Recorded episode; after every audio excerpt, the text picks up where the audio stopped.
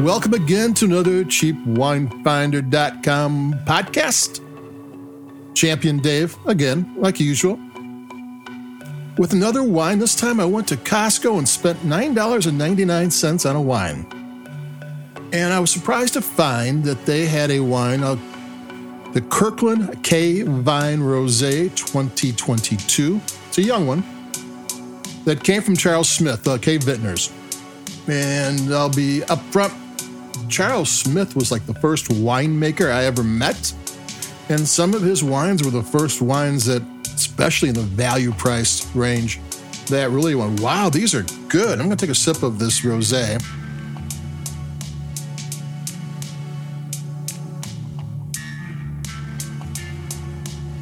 And he has an interesting story. He was a roadie for the Ramones. He uh, managed rock bands in Sweden.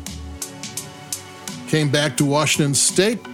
I think he said he had 5,000 bucks in his pocket and he thought he might want to make wines, maybe make, um, you know, three or 400 cases a year, enough to be able to do the next year.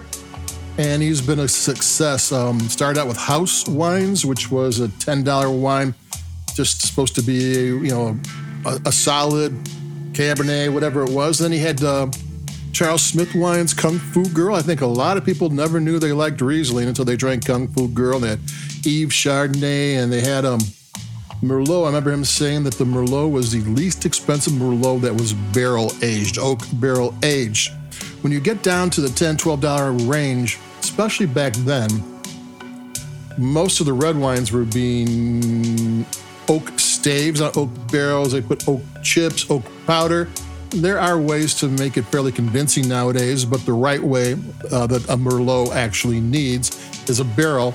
And he got the barrel in there, even though it cost more money and he was still doing the low price. Um, I think his motto is make a wine that's two times better and uh, two spots cheaper, and people will be happy with you. And, uh, you know, I think he hits that a lot of the times. And he has wines out of um, high end wines that are 100 point wines, you know, some of the, the best wines out of uh, Washington State and Columbia Valley. And plus, he has all these really great wines that, here's this one for $10, $9.99. It's a single vineyard wine. I think the, um, the Milbrandts uh, Family Vineyards is their website's under uh, construction at the moment, but Milbrandt's one of the elite um, growers uh, there, and this is a single vineyard rosé. The funny thing about it is they tell you it's a single vineyard rosé, but they don't tell you what grape they used. Um, I think it's a rosé of Syrah. Uh, Charles Smith and K Vintners is a Rhone style winery, though they do other grapes too. But from I looked around and a lot of reviews just skipped what it was and I think I found one that mentioned Syrah, so I'll go with Syrah, and because a rosé is basically the other side of red wine, because it, it, the tannins are removed because they only keep the skins with the uh, juice for a short period of time. You don't get the tannins. A lot of the chemicals that make a red wine a bigger and bolder wine are gone, so you get all these flavors that get overpowered by the chemicals that are naturally in the grapes. You know, sound chemicals sound bad. I know fairies and elves make wine, but the chemicals. And uh, so you don't really get, you know, even though it's the exact same grape, it's the flip side. You get tastes and they get drowned out in other, um, in, in, a full-bodied red wine. I'm gonna take another sip of this thing. And this thing tastes. This actually reminds me of wines from the Loire Valley in France. It's got that nose that smells like the first day of spring.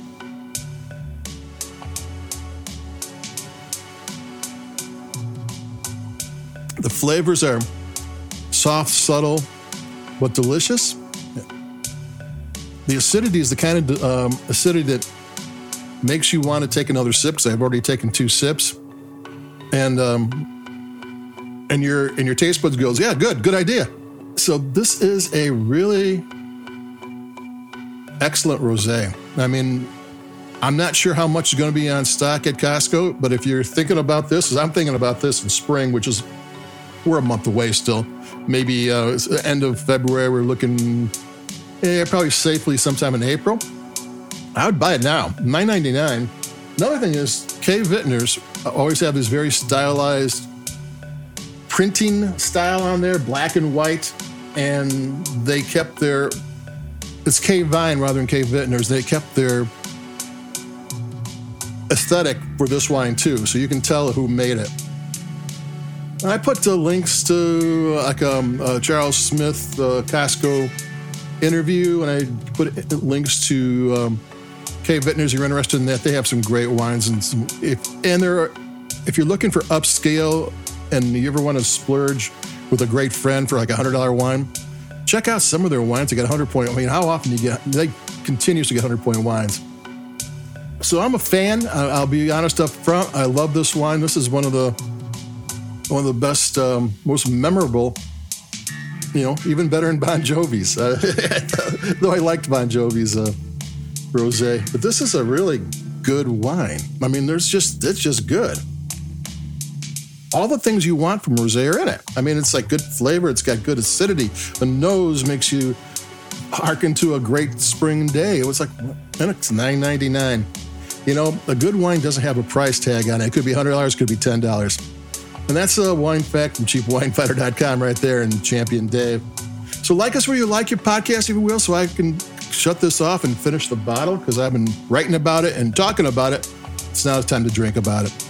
So adios. Like us you like your podcast. Uh, I think I got a Sauvignon Blanc from New Zealand next. And um, stay safe, stay warm, and I'll be talking to everybody in a couple days. Bye bye.